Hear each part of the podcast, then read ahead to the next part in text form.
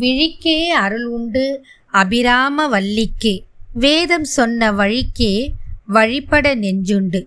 எமக்கு அவ்வழி கிடக்க பழிக்கே சுழன்று வெம் பாவங்களே செய்து பாழ் நகர குழிக்கே அழுந்தும் கயவர் தம்மோடு என்ன கூட்டு இனியே. தெய்வங்களும் சித்தர்களும் இது உங்கள் தமிழ் பாட்காஸ்ட். வணக்கம். இன்னைக்கு நம்ம ஒரு அற்புதமான அம்சத்தை பற்றி பார்க்க போகிறோம் அது என்னன்னு பார்த்தீங்கன்னா அம்பாலோட வழிபாடு தான் அம்பாலை எல்லா நாட்களிலும் வழிபடுவாங்க. குறிப்பாக பார்த்தீங்கன்னா பெண்கள் செவ்வாய்க்கிழமை வெள்ளிக்கிழமை ஞாயிற்றுக்கிழமையில் அம்பாள் கோவிலுக்கு போட்டு தீபம் போட்டு வணங்குறது ஒரு சிறப்பான அம்சம். அதுலேயும் சில பேர் பார்த்தீங்கன்னா ஒவ்வொரு மாதமும் வர பௌர்ணமி அன்று அம்பால விரதம் இருந்து பூஜை பண்ணி சாயந்தர வேலையில் அம்பாள் கோவிலுக்கு போய் பூஜை பண்ணி சத்யநாராயண பூஜை இப்படி சகல விதமான பூஜைகள் பண்ணி அவங்க வாழ்க்கையில மென்மேலும் உயருவாங்க.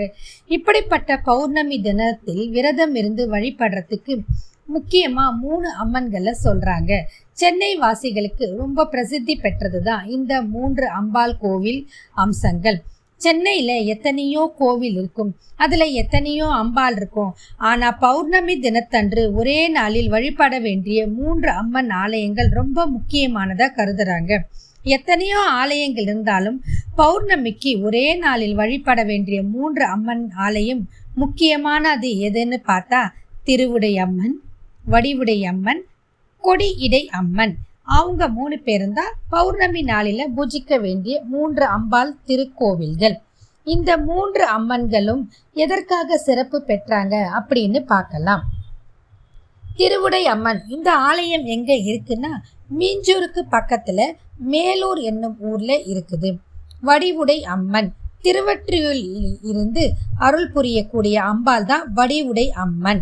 கொடியிடை அம்மன் இவங்க எங்க இருக்கிறாங்கன்னா திருமுல்லை வாயில ஆலயம் கொண்டு அற்புதமா காட்சி கொடுத்து அருள் புரிகிறாங்க இந்த கொடியிடை அம்மன்.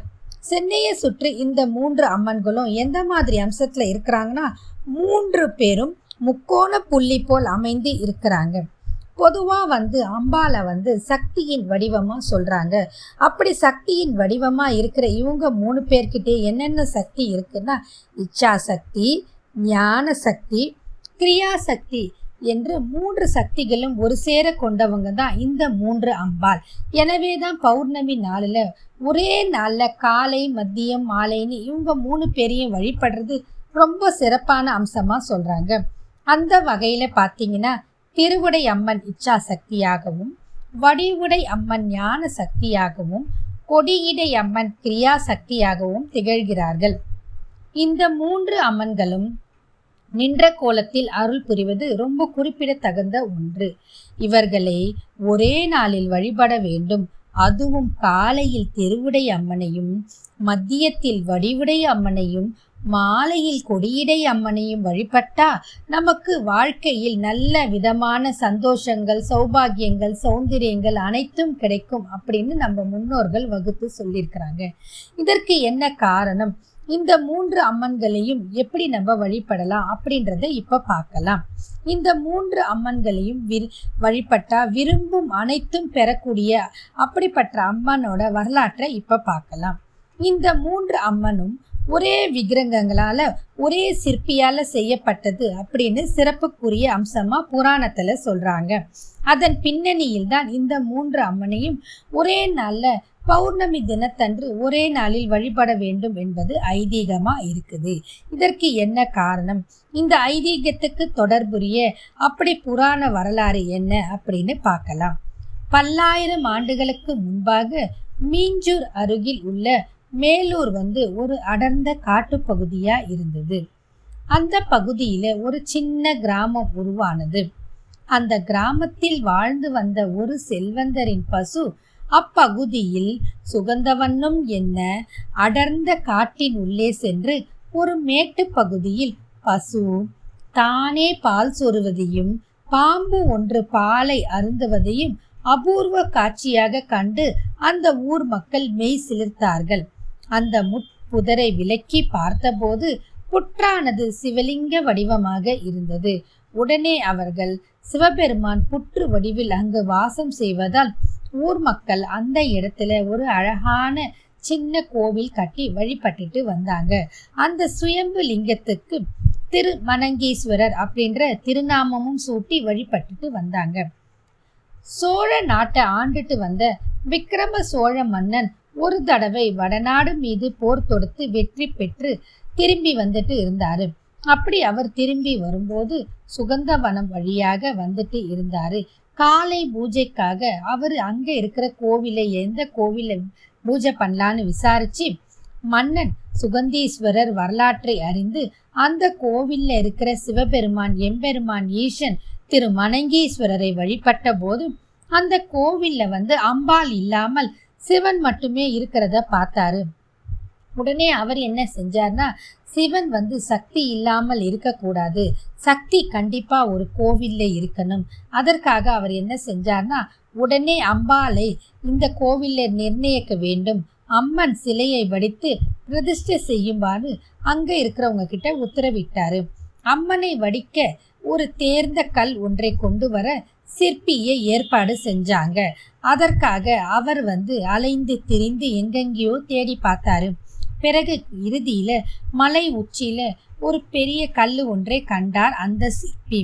அதனை கீழே கொண்டு வரத்துக்காக பிரயச்சித்தம் பண்ணி கஷ்டப்பட்டு கீழே எடுத்துட்டு வரும்போது ஒரு கை பிடி நழுவி உருண்டு விழுந்தது. அதன் காரணமாக கல் உடைந்து மூன்று பாகங்களா பிரிஞ்சு போச்சு.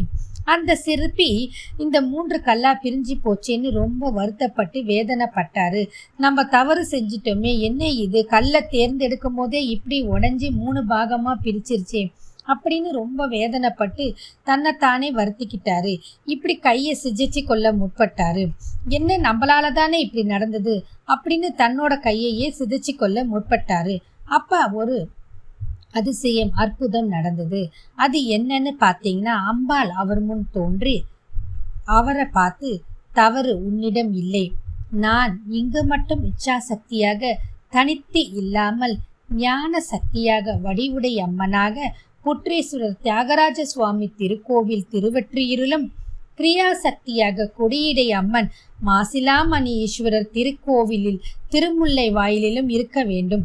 இதன் காரணமாக ஒரே கல் மூன்று பாகமாக உடைந்து சிதறியது அப்படின்னு சொல்றாங்க.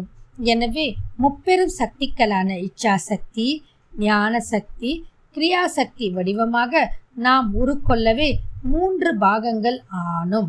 மூவகை உருவையும் வடித்து மேற்படி திருக்கோவில்களில் பிரதிஷ்டை செய்து விடுவாயாக என உத்தரவிட்டு மறைந்தாள். அதன்படி திருப்பணிகள் செப்பனே நடந்தன. திருப்பணிகள் செய்து மூன்று அம்மன்களுக்கும் தனி சந்நிதிகளாக அமைக்கப்பட்டது. அதில் முதல் சக்தி ஆன திருவுடை அம்மன் நான்கு கரன் நாயகி. மேல் இரு கரங்களில் பாச அங்குசம் கீழ் வலக்கரம் அபய முத்திரையாகவும் இடக்கரம் வரஹஸ்தமாகவும் திருக்கோலம் கொண்டு காட்சி தரும் திருமேனியானால் கருணை வடிவே உருவாகி நிற்கிறார் இந்த அம்மன். அம்மனின் அழகிய வதனத்தில் என்றும் வாடாத புன்னுகை பூத்து இருக்கும். அன்னையோட ஒரு கரம் என்னை சரணடைவோர் அப்படின்ற மாதிரி இருக்கும். என்னை சரணடைஞ்சா நீங்க எல்லா வித துன்பங்களிலும் இருந்து மீள்வீங்க அப்படின்ற மாதிரி ஒரு அழகான என்னை சரணடை அப்படின்ற மாதிரி காட்டும். இந்த இதற்கு எடுத்துக்காட்டு அந்த கோவில்ல என்ன சொல்றாங்கன்னா ஆறு வெள்ளிக்கிழமை தொடர்ந்து ஸ்ரீ திருவுடை அம்மனை வணங்கி வரவங்களுக்கு திருமண தடை நீங்கி விரைவில் திருமணம் நடைபெறும். மேலும் புத்திரபாக்கியம் இல்லாதோர் திருவுடை அம்மனை ஆறு வாரம் அபிஷேகம் செய்து வழிபட்டால் புத்திர பாக்கியம் கிடைக்கும். ஆறு வெள்ளிக்கிழமைகளில் திருவுடை அம்மனை வணங்கும் மாணவ மாணவிகள் படிப்பிலும் அறிவிலும் கல்வியிலும் மேலும் கலைகளிலும் சிறந்து வாழ்க்கையில் உரை உயர்வான இடத்தை அடைவார்கள். அது மட்டும் இல்லாமல் நம்ம எல்லாருக்கும் இருக்கக்கூடிய பொதுவான பிரச்சனை கடன் சத்ரு நோய் போன்றவற்றை தீர்க்கும் சக்தி வாய்ந்தது இந்த அம்பாள். நம்ம கிட்ட இருக்கிற எல்லா பிரச்சனைக்கும் என்ன காரணம் அப்படின்னு பார்த்தீங்கன்னா நம்ம செய்கிற பாவங்கள் தான். நம்ம எந்த ஜென்மத்தில் என்ன பாவம் பண்ணமோ அப்படின்னு சொல்லுவாங்க. அதாவது குறிப்பாக சொல்லணும்னா முன்ஜென்ம பாவம் அப்படின்னு சொல்லுவாங்க. இப்படி நம்மளோட முன்ஜென்ம பாவங்கள் மட்டும் இல்லாமல் இப்பிறவியில் செய்யும் பாவங்களுக்கும் ஒரு தீர்வு எங்கே கிடைக்கும்னா இந்த திருவுடை அம்மன் கோவில்ல நிச்சயமாக கிடைக்கும். மேலூர் திருவுடை அம்மன் ஆலயம் பற்றி இப்போ பார்த்தோம். அடுத்து நாம் செல்ல வேண்டிய ஆலயம் திருவற்றியூரில் இருக்கிற வடிவுடை அம்மன் ஆலயம். பிரளயத்திற்கு பின்பு தோன்றிய முதல் சுயம்பு சிவலிங்கம். அதாவது ஊழி காலத்தில் பிரளயம் ஏற்பட்டு பூலோகமே அழிந்ததாகவும் அதற்கு பின்பு தோன்றிய முதல் ஈஸ்வரன் சுயம்பு லிங்கம் ஆனதால் இத்தல இறைவன் ஆதிபுரீஸ்வரர் என்று அழைக்கப்படுகிறார். வாசகி என்ற பாம்பிற்கு அருள் புரிய புற்று வடிவில் எழுந்தருளி தன்னுள் அடக்கி கொண்டதால் படம் பக்கநாதர். படம் பக்கநாதர் என்ற திருநாமத்துடன் அழைக்கப்படுகிறார். கிழக்கு சுற்று வெளிப்பிரகாரத்தின் வலது புறம் இறைவி வடிவுடை அம்மன் சன்னதி அற்புதமாக அமைந்திருக்கிறது. ஞான சக்தியாக அம்பாள் வடிவுடை நாயகியை தொழுகிற அனைவருக்குமே அற்புதமான மன வாழ்க்கை அமையும். அது மட்டும் இல்லாமல் வாழ்க்கையில் நம்ம திருமண தடை நீக்கிறது மட்டும் இல்லாமல் திருமணத்தில் இருக்கக்கூடிய தோஷங்களையும் நீக்கிறதுக்கு நிறைய பேர் இந்த கோவில்ல வந்து கல்யாணம் பண்ணிக்கிறாங்க. அப்படி கல்யாணம் பண்ணிக்கிட்டா அந்த திருமணத்தில் இருக்கிற தோஷம் விளங்குறதா சொல்கிறாங்க மன வாழ்க்கையும் அற்புதமான இனிதான வாழ்க்கையாக அமையும். அப்படிப்பட்ட ஒரு அம்பாள் தான் இந்த அம்பாள். பௌர்ணமி நாட்களில் இந்த கோவிலில் பார்த்தீங்கன்னா பக்தர்களோட கூட்டம் ரொம்ப அலைமோதும். இதன் காரணமாக நாள் முழுவதும் கோவிலின் நடை திறந்திருக்கிறது. மூன்றாவதாக நாம் பார்க்கக்கூடிய அம்பாள் மாலை நேரத்தில் நாம் சென்று தரிசனம் செய்ய வேண்டிய அம்பாள் திருமுல்லை வாயிலில் உள்ள கொடி இடை அம்மன் சமேத மாசிலாமணி ஈஸ்வரர் ஆலயம் ஆகும். திருவற்றியூரில் இருந்து புறநகர் பகுதியின் வழியாக மிக எளிதாக திருமுல்லை வாயிலுக்கு செல்லலாம். இத்தலத்தின் நந்தி தேவர் திரும்பிய நிலையில் இருக்கிறார். மன்னன் வெற்றியின் சின்னமாக அங்கிருந்த வெள்ளருக்கு தூண்களை கொண்டு வந்து கோயில் கட்டினதாக வரலாற்றுல சொல்றாங்க. மேலும் மன்னன் தன்னுடைய வாளால் வெட்டிய அடையாளம் தற்போதும் சிவலிங்கத்தின் திருமேனியில் காணப்படுகிறது. எனவே சிங்க சிவலிங்கத்திற்கு அபிஷேகம் கிடையாது. சந்தன காப்புடன் இறைவன் அற்புதமாக காட்சி கொடுக்கிறார். இத்தலத்தின் இறைவியின் திருநாமம் கொடியிடை நாயகி. இத்தலத்தோட இறைவி வந்து கொடியிடை நாயகியாக இருக்கிறவங்க கிரியாசக்தியா அழைக்கப்படுறாங்க. மேலும் இருபத்தி ஏழு நட்சத்திரங்கள் அதாவது அஸ்வினி முதல் ரேவதி வரை உள்ள இருபத்தி ஏழு நட்சத்திரங்களும் அவங்களுடைய வாழ்க்கையில படுற துன்பங்களுக்கு காரணமா இருக்கிற முன் ஜென்ம வினையை கலைக்கிறதுக்கு இந்த கோவில் ஒரு அற்புதமான கோவில். நாம் செய்த பாவங்களை நீக்கிறதுக்காகவே இருக்கிறது தான் கொடி இடை நாயகி. நாம் அனைவரும் சென்று வணங்கி நம்மளுடைய சாபத்தை நீக்கி கொள்ளக்கூடிய ஒரு அற்புதமான திருத்தலம். இதற்கான எடுத்துக்காட்டு பார்த்தீங்கன்னா இந்திராணி இத்தலத்து அம்மனை வழிபட்டு இந்திரனை மீள பெற்ற திருத்தலம். இந்திரனையே மீள பெற்றதுனால இது பாவங்களை போக்கும் ஒரு அற்புத திருத்தலம். பௌர்ணமி நாளில் மேலூரில் இருக்கிற திருவுடை அம்மனை காலையிலும் திருவற்றியூரில் இருக்கிற அம்பாளை மத்தியத்திலும் அதாவது உச்சி வேலையிலும் வடைமுல்லை வாயிலில் இருக்கிற கொடியிடை அம்மனை மாலையிலும் விரதம் இருந்து வழிபட்டால் காசி ராமேஸ்வரம் போன்ற புண்ணிய கஷேத்திரத்துக்கு சென்று வந்த அற்புதமான பலன் கிடைக்கும். எனவே நாம் அனைவரும் வாய்ப்பு கிடைக்கும் போது இருக்கிற அம்பாலை தரிசனம் பண்ணால் ரொம்ப விசேஷமான ஒன்று. மேலும் பௌர்ணமி அன்னைக்கு போய் தரிசிச்சிருது மிகவும் சிறப்பான பலனை தரக்கூடிய ஒன்று. நாம் அனைவரும் வாழ்க்கையில் தவறவிட்ட வாய்ப்பை மீண்டும் பெற வேண்டும் என்று எண்ணம் இருப்போம். இங்கே இருக்கிற கோவிலுக்கு போய் வழிபட்டா சகல சக்திகளும் கிடைக்கும். இச்சா சக்தி விருப்பங்களை நிறைவேற்றுபவள் சௌந்தரியத்தின் இருப்பிடம் லாவண்யமானவள் மனதை சுண்டி இழுத்து அதில் எண்ணற்ற கனவுகளை விதைப்பவள். அமைதிக்கான ஆதாரம் நமக்கு சௌபாக்கியங்களை தருபவள். ஞான சக்தி ஞானம் அப்படின்னாலே அறிவு. நமக்கு அறிவை தரக்கூடியவள் தான் இந்த ஞான சக்தி. சகல வித்தைகளிலும் அதாவது குறிப்பாக அறுபத்தி நான்கு கலைகளிலும் படிப்பு வேலை இப்படி எல்லா விதத்திலும் நமக்கு வெற்றி தரக்கூடியவள் இந்த ஞானசக்தி அம்மன். நமது புத்தியில் உரைபவள் கவிதையாக காவியமாக சங்கீதமாக அருள் புரிபவள். கிரியாசக்தி. வாழ்க்கை அப்படின்றது வளம் பெற வேண்டும்.